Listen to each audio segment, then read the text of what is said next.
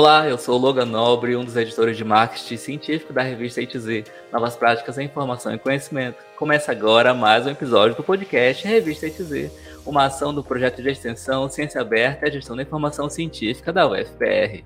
No episódio de hoje está comigo Priscila Machado Borges Sena, que é doutora em Ciência da Informação pela Universidade Federal de Santa Catarina, a UFSC e ela é autora de um artigo sobre startups e empreendedorismo, e é sobre isso que nós vamos começar agora. Priscila, seja muito bem-vinda ao podcast Revista TZ. Ai, que alegria estar aqui com vocês, gravando esse episódio dessa ação tão bacana de divulgação científica, disseminando, né, divulgando os artigos que estão disseminados na revista A2Z. Estou muito feliz de estar aqui contigo, Logan, e espero que a gente possa ter aí um bate-papo bem legal de ser assistido depois pelas pessoas. Muito bem, o prazer é todo nosso. Priscila, aproveita aí e se apresenta para o nosso público te conhecer melhor, diz quem você é, de onde você fala hoje, onde você nasceu, o que, que você estudou, enfim, conta aí por que, que tu faz tanto sucesso. então tá, vou tentar ser sintética, tá, gente? Mas vamos lá. Sou Priscila Sena e gosto sempre de dizer que eu sou uma mulher na ciência, especificamente na ciência da informação. Sou nascida lá em Rondonópolis, no Mato Grosso, mas resido já tem 10 anos aqui em Florianópolis, em Santa Catarina, de onde falo no dia de hoje. Gosto muito de enfatizar que eu sou apaixonada por pessoas, e isso me leva a ser muito encantada por instituições de informação, cultura, arte e memória, e os seus profissionais e o que essas pessoas podem fazer em prol da sociedade, e sou muito movida por um elo entre educação, ciência, inovação e tecnologia. Sou doutora e mestra em ciência da informação, como o Logan falou. Atualmente estou professora substituta do Departamento de Ciência da Informação da UFSCar, né, Universidade Federal de São Carlos, pesquisadora no Instituto Brasileiro de Informação em Ciência e Tecnologia, que é o IBICT, e recentemente, né, passei a integrar como colaboradora no programa de pós-graduação em Gestão da Informação da Universidade do Estado de Santa Catarina. Bom, em síntese, são essa, né, é, é um pouquinho do que eu faço. Logicamente, tem muito mais coisa, mas isso vocês olham no Lattes, porque o bate-papo aqui é para ser descontraído, né? Haja memória para lembrar tanta coisa, né? mas, enfim, eu acho que para a gente startar, vocês já sabem aí o essencial sobre mim. Uma pessoa apaixonada por pessoas e que trabalha esse elo aí entre educação, ciência, inovação e tecnologia em prol da nossa sociedade. Pelo jeito, tu faz muita coisa e pela forma como você contou tudo isso que você faz, né? Você, você gosta do que você faz, né? Você contou assim com tanta animação, com tanto brilho no olho que, assim, as pessoas que falam desse jeito do que fazem é porque gostam muito do que fazem. Ai, sou apaixonada, Logan. Olha, sou apaixonada e acho que é por isso, acho não, tenho certeza que é por isso que eu tô tão contente de estar aqui com vocês, né? Porque além de estar aqui hoje nesse lugar de entrevistada, em muitos momentos eu estou no lugar de quem fica conferindo os vídeos e os posts e tudo que a H2Z lança e todo esse projeto de divulgação científica tão lindo e que chega bem próximo a mim, tá, Logan? Hoje, no projeto, na pesquisa que eu trabalho dentro do LICT, por exemplo, né? Então, hoje eu estou trabalhando um compromisso para a proposta de um modelo de avaliação que fomente a ciência aberta e a Eixos e soma, assim, de maneira é, incrível a esse projeto, né? Por trazer todos os aspectos aí de, de ciência aberta e ainda ter essa preocupação em levar a ciência não somente para as áreas em que a revista foca, mas também para as demais pessoas aí da sociedade. Então, acho bacana demais estar aqui com vocês hoje. Muito bem, então vamos começar a falar do artigo. Seu artigo é sobre startups e sobre empreendedorismo, né? Sobre aceleradora de startups e tudo mais. Mas antes da gente falar isso, explicar para as pessoas o que são esses termos, quero que você me conte aí, de onde que surgiu a ideia de escrever esse artigo, né? Qual foi o estalo que deu para falar, olha, vou fazer um artigo sobre startup? Como é que foi essa história? Ah, e essa história é muito legal, né? Eu gosto sempre de falar que fazer ciência não é um trabalho solitário, a não ser que a gente escolha, né? E eu, por uma característica minha, ou por acreditar sempre que trabalhando em conjunto a gente chega mais longe e de uma maneira muito mais rica, eu acabo tecendo redes aí para esse Brasilzão afora e o mundo adentro. e foi assim que essa proposta, né, que essa, que essa pesquisa chegou a mim. Né? Eu desenvolvi na minha pesquisa de tese a temática fontes de informação para o ecossistema de startups de Florianópolis. Então, passei a trabalhar com essa temática, né, com a inovação para startups e a vinculação da ciência da informação por meio da, do estudo das fontes. Isso me leva em 2020, eu acho que foi 2020, gente, já faz, passa muito rápido. Chegar a mim um convite do John e da professora Nelma para estar somando com eles aí nessa pesquisa sobre o papel das aceleradoras né, de startups no desenvolvimento das startups do empreendedorismo do Brasil. Então, essa ideia não nasce comigo, né? Ela nasce do John, que é um mestrando lá na Universidade Federal de Alagoas, né, no programa de Ciência da Informação. Ele chega a mim, junto com a professora Nelma, e a gente passa a ter essa articulação conjunta e que gerou esse artigo que, com certeza, gente, vale a pena ser lido, tá? Já vou deixar essa super, esse super insight para vocês. Leiam. Olha aí, já fica o convite. E Priscila, fala pra gente aí, o que, que é exatamente uma startup que a gente ouve muito falar, né? Todo dia brota uma empresa no Brasil que acaba ficando famosa, a gente já acaba associando startup, empresa de tecnologia, empresa que fatura muito dinheiro, mas o que, que é uma startup? Bom, tem várias definições de startups, até mesmo na literatura científica. Isso foi uma coisa que eu estudei lá na tese, mas vamos para uma forma bem mais simplificada de compreensão, né? São empresas que elas são recém-criadas e são tidas aí até mesmo como embrionárias ou que ainda estão no período de constituição. Então vamos dizer que eu e você, Logan, a gente tem uma ideia e resolve abrir uma startup concretizando o produto da nossa ideia. Então, essas empresas, elas contam com projetos promissores, geralmente ligados à pesquisa e desenvolvimento de ideias inovadoras com baixos custos iniciais, né? Porque geralmente a ideia, né, se une ali com a pessoa, então custo é muito inicial, mas tendo uma perspectiva de ser escalável e uma expectativa de crescimento, né, quando elas se concretizam de fato. E aí que entra a outra parte do artigo, que é a questão do papel das aceleradoras com as startups. E o que, que é uma aceleradora e o que, que ela faz? Assim, porque pelo nome a gente imagina que ela vai ajudar a startup a crescer, a se desenvolver, mas na prática, né, o que, que ela faz? Ela faz esse papel de conexão entre as startups e as instituições de investimento, né? Conectando cada tipo de negócio, né? Cada eh, nicho de startup com um tipo de investidor. Então a gente tem ali o um investidor, ele não vai investir em todos os eixos, mas o que, que as aceleradoras fazem? Elas fazem esse mapeamento, vamos até dizer que de perfil, né? Para ficar mais, mais fácil de entender entre o perfil das pessoas que querem investir e o perfil ali das startups. Então, a gente pode ter startups de educação, voltadas para a saúde. Então, vai conectar o investidor, que é a pessoa que quer investir, quer investir só em se for uma startup de educação. Então, conecta essas pessoas. Então, ela faz esse papel, é, em síntese, é esse papel. Obviamente, que para fazer isso, ela vai trazer vários suportes, né, que estão ali detalhados no próprio artigo, que vão colaborar para que essas startups, além do investimento, elas possam ganhar grau de maturidade. Então, assim, são ali criancinhas que vão ficando mais maduras para que, a partir desse investimento, elas tenham maturidade para fazer com que esse investimento possa ir ser é, duplicado, triplicado e, e se transformar em grandes empresas. Muito bem. Então, agora que a gente já sabe o que é uma startup, o que é uma aceleradora de startup, se você pudesse resumir o seu artigo em poucas palavras para convencer alguém a ler o seu artigo, você encontrou a pessoa assim no corredor da universidade, você sabe que aquela pessoa se interessa um pouco por empreendedorismo, por startup, por tecnologia, administração, e você quer falar para a pessoa sobre o seu artigo. Como você resumiria? O meu artigo é sobre o artigo traz essa análise da situação das startups e o impacto das aceleradoras nesse destaque das startups brasileiras no ecossistema de empreendedorismo digital.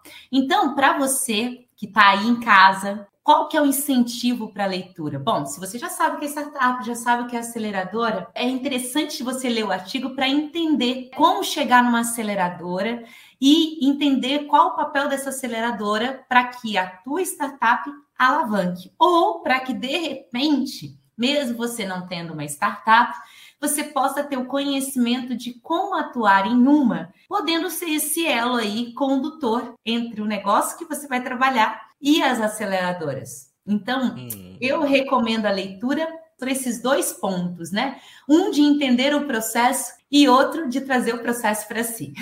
Muito bem.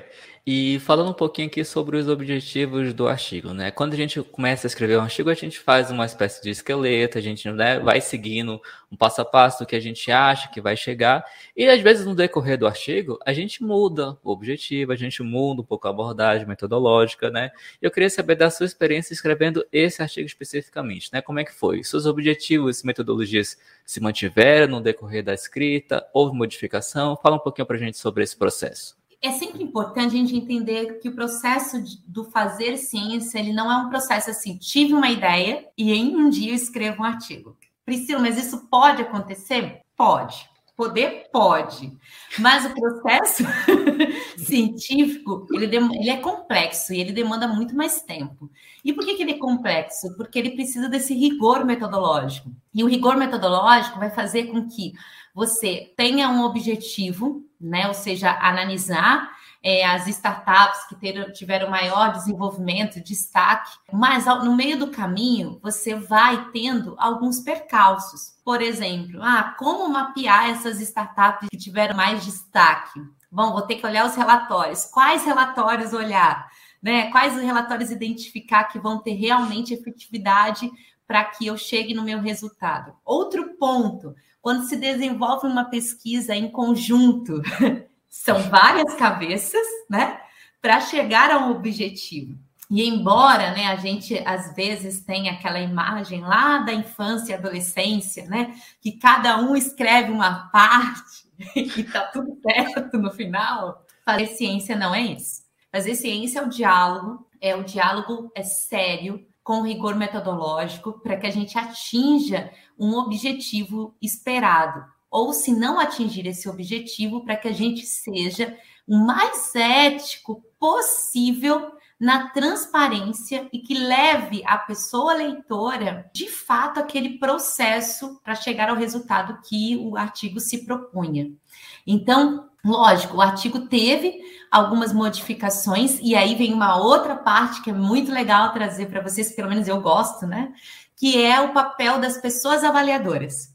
Então, a partir do momento que a gente recebe as avaliações dos pares, como é dito, essas avaliações impulsionam para que o artigo ganhe um status mais aprofundado de cientificidade. Então, é óbvio que a partir dessas considerações, há alguns detalhes que são acrescentados, outros que são retirados, e aí a gente consegue fechar no resultado, que é o artigo escrito ali, que para quem lê são 10 páginas, aí pensa, nossa, que pequenininho, foi rápido. Não, hum. né? Até porque a pesquisa ela é uma pesquisa exploratória, né? Então tem um caráter exploratório, descritivo. Teve aí análise de 37 aceleradoras que levou a um escopo de, se não me engano, eu até fiz uma anotação de 13.297 startups para serem analisadas. Então, óbvio que a partir desse número todo de empresas que foram analisadas,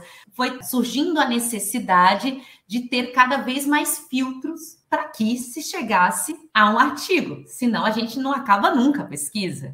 Então, enquanto pesquisador e pesquisadora, um dos nossos grandes desafios é dar fim naquilo que não tem fim, dar fim em um processo, em uma etapa da pesquisa, disseminar porque a gente tem esse papel, essa missão, e ter em mente que o que não foi trabalhado ali, a gente vai dar sequência depois, né? Então, eu não sei se eu respondi, Logan, mas espero que sim.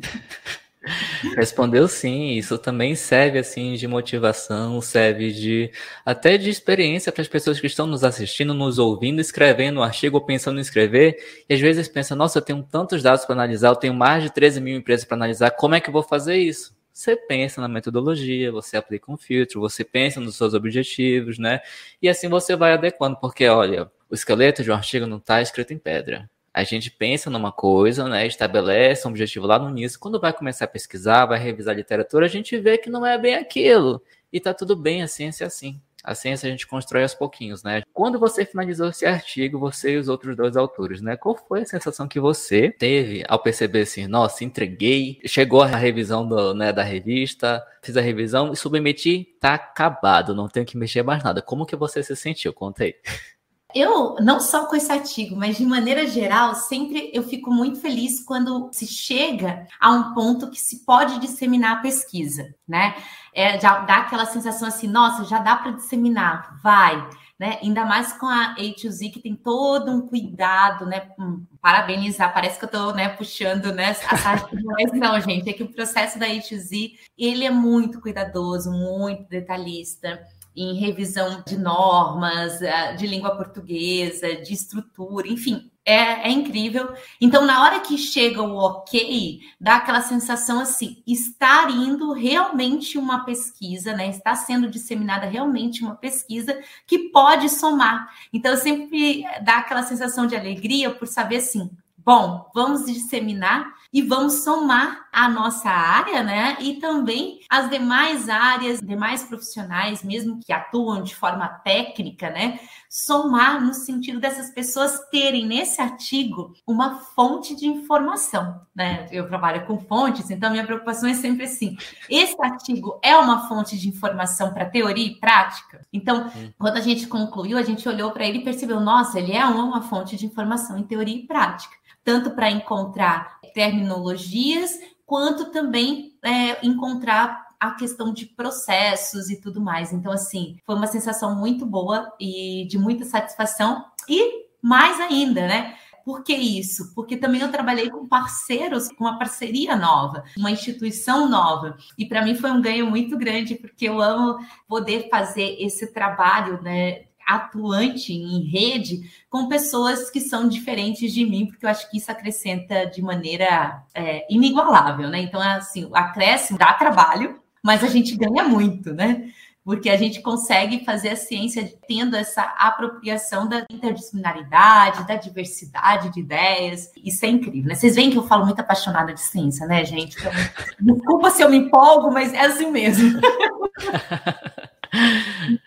E, e hoje, tendo esse olhar assim de uma coisa que já passou, um artigo que já foi entregue, você está aqui dando uma entrevista sobre esse artigo, sobre esse conhecimento que está sendo disseminado aí na internet. Como que você pode falar para a gente sobre o conhecimento que você produziu nesse artigo, que você e os outros autores produziram no artigo, e ele vai ser apropriado, está sendo apropriado pelas pessoas, pelas empresas, pela, pelas universidades.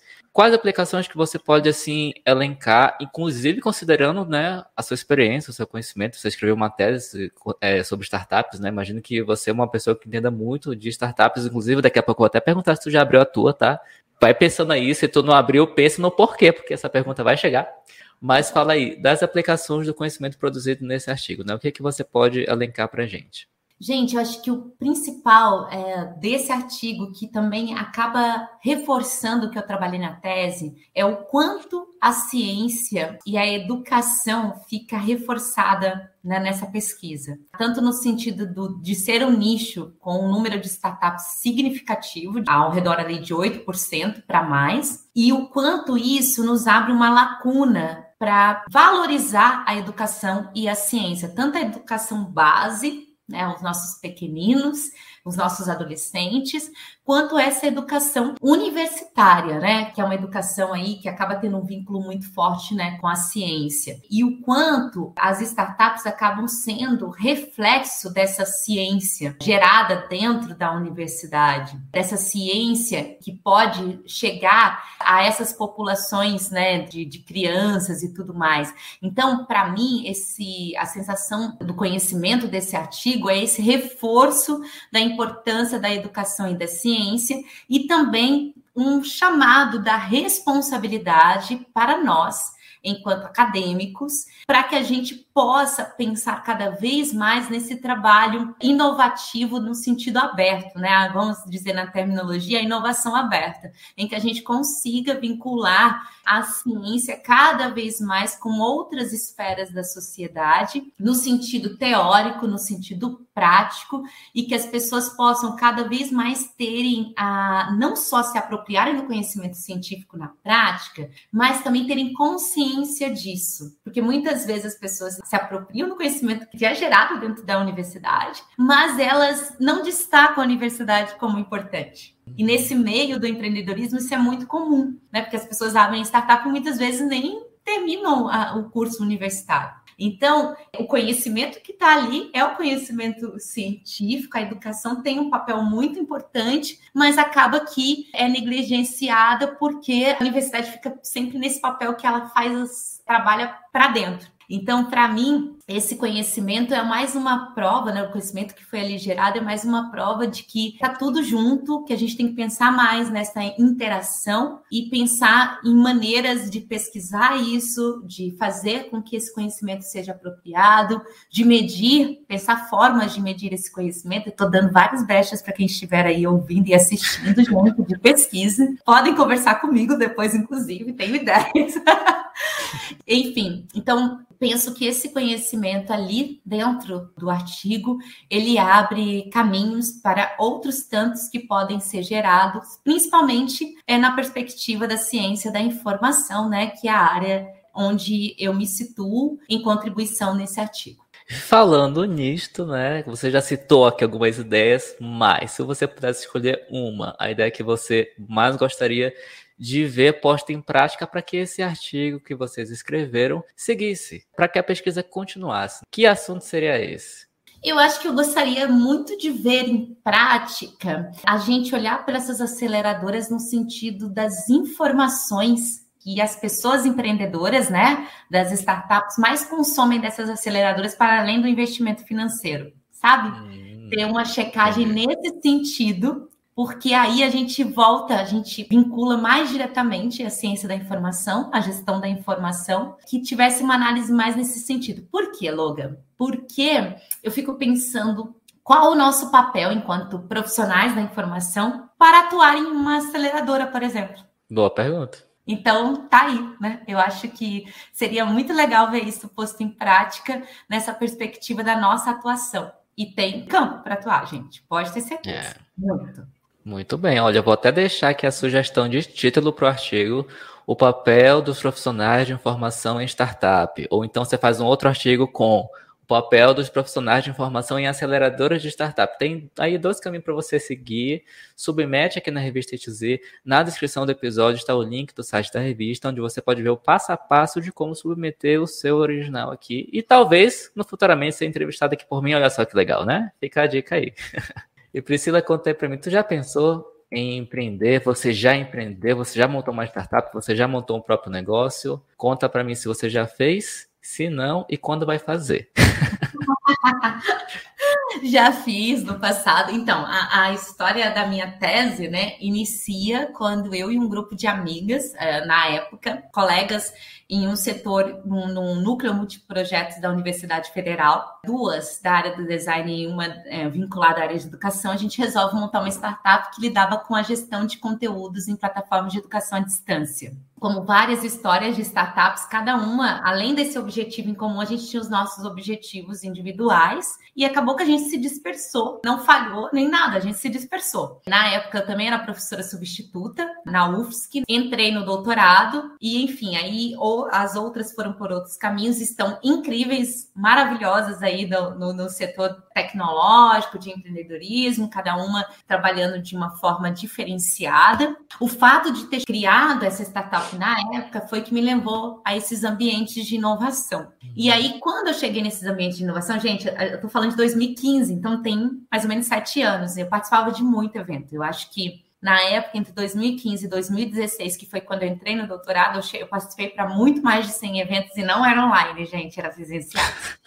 na cidade. E assim, a minha questão na, naquela época era, gente, eu era eu bibliotecária. Eu não via outras bibliotecárias e bibliotecários, eu não via pessoas da ciência da informação, e foi aí que eu fui vendo que tinha uma lacuna que logo, logo ia ganhar uma dimensão maior, mas que naquele momento ainda não estava sendo pesquisada. E aí foi que eu desenvolvi a ideia na minha tese. Hoje, não penso é, em ter uma startup, mas eu penso sempre em estar auxiliando, por exemplo, uma outra pesquisa, né, que eu não dei conta. Você falou da, da questão dos profissionais da informação em startups. Eu tenho um artigo, já uma pesquisa que foi feita lá em 2017, que vale a pena ser atualizada. Depois, um capítulo de livro que focou nas, nas profissionais mulheres em, no contexto de, de, startups. Então, se vocês conferirem lá no Lattes, no ResearchGate, vão encontrar essas pesquisas. E eu acho que uma que está precisando, assim, ser feita, ou eu vou fazer, ou você vai fazer, você que está escutando ou vendo, que é uma, assim,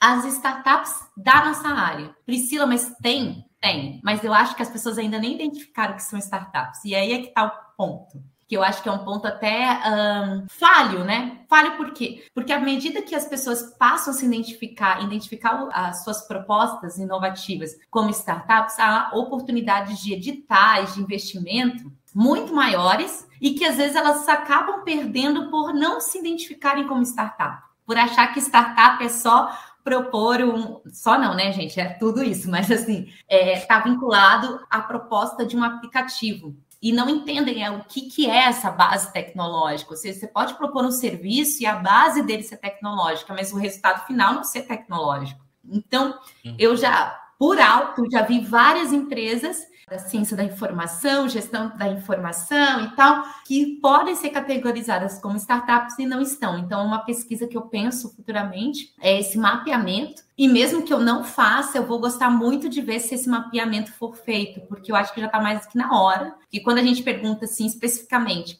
ah, você conhece uma empresa da área que seja uma startup? Geralmente eu vou recomendar muito empresas que são voltadas para a informação científica, que trabalham com informação científica, ou então empresas de educação, ou então empresas que trabalham em informação científica em saúde, por exemplo, mas essas empresas muitas vezes não estão aí, não se categorizam, ou não nasceram de profissionais da informação, ou nem têm profissionais da informação no seu time. É mais aí uma um insight para vocês. Eu sou uma, uma. Como é que se diz? Eu tenho ideias que não acabam mais, né, Longa? Já percebeu, né? Olha aí, gente, eu acho que vocês vão sair daqui desse episódio com várias ideias para empreender e para pesquisar, para estudar também, né? Mas Priscila, me conta aí, além da vida de professora, de pesquisadora, quem que é a Priscila? O que, que você gosta de fazer no seu tempo livre? Quais são os seus hobbies? O que que o Lattes e o seu LinkedIn não contam sobre você? Ok. É, o Lattes não conta, mas o LinkedIn até conta porque eu deixo isso bem exposto, né? Eu sou uma pessoa muito apaixonada por movimento. E o que, que eu digo movimento? Eu gosto muito de atividade física, né? Então, sou praticante de, de yoga, amo dançar, é, então sempre busco aí estar tá vinculado a esse movimento da arte em dança, então gosto muito da arte também, de forma geral. Então, se eu posso, sempre que eu posso, eu quero curtir uma exposição, uma apresentação musical, dança também, gosto de estar fazendo aula. Então, assim, eu gosto de colocar meu corpo em movimento e sempre buscando aprender uma prática nova. Então, esse é um dos meus hobbies nesse ponto. O outro hobby, amo café, gente. Assim, ó, se vocês me verem, me chamam com café. Mas para quem não gosta de café, me chama para o bar também, que eu sou uma ótima parceira dessa filosofia. eu gosto muito do bate-papo e eu acredito muito que a ciência ela não precisa nascer de forma dura, né? Vamos sentar e produzir um artigo. Ela também nasce na leveza, na troca e na interação humana. Eu acho que principalmente nisso, né? A gente se esquece quando a gente fala em ciência que existe uhum. pessoas ali envolvidas e que essa intimidade que a gente ganha, essa aproximação, fazem com que nossas pesquisas elas tenham mais leveza e contribuição mais próxima de quem lê.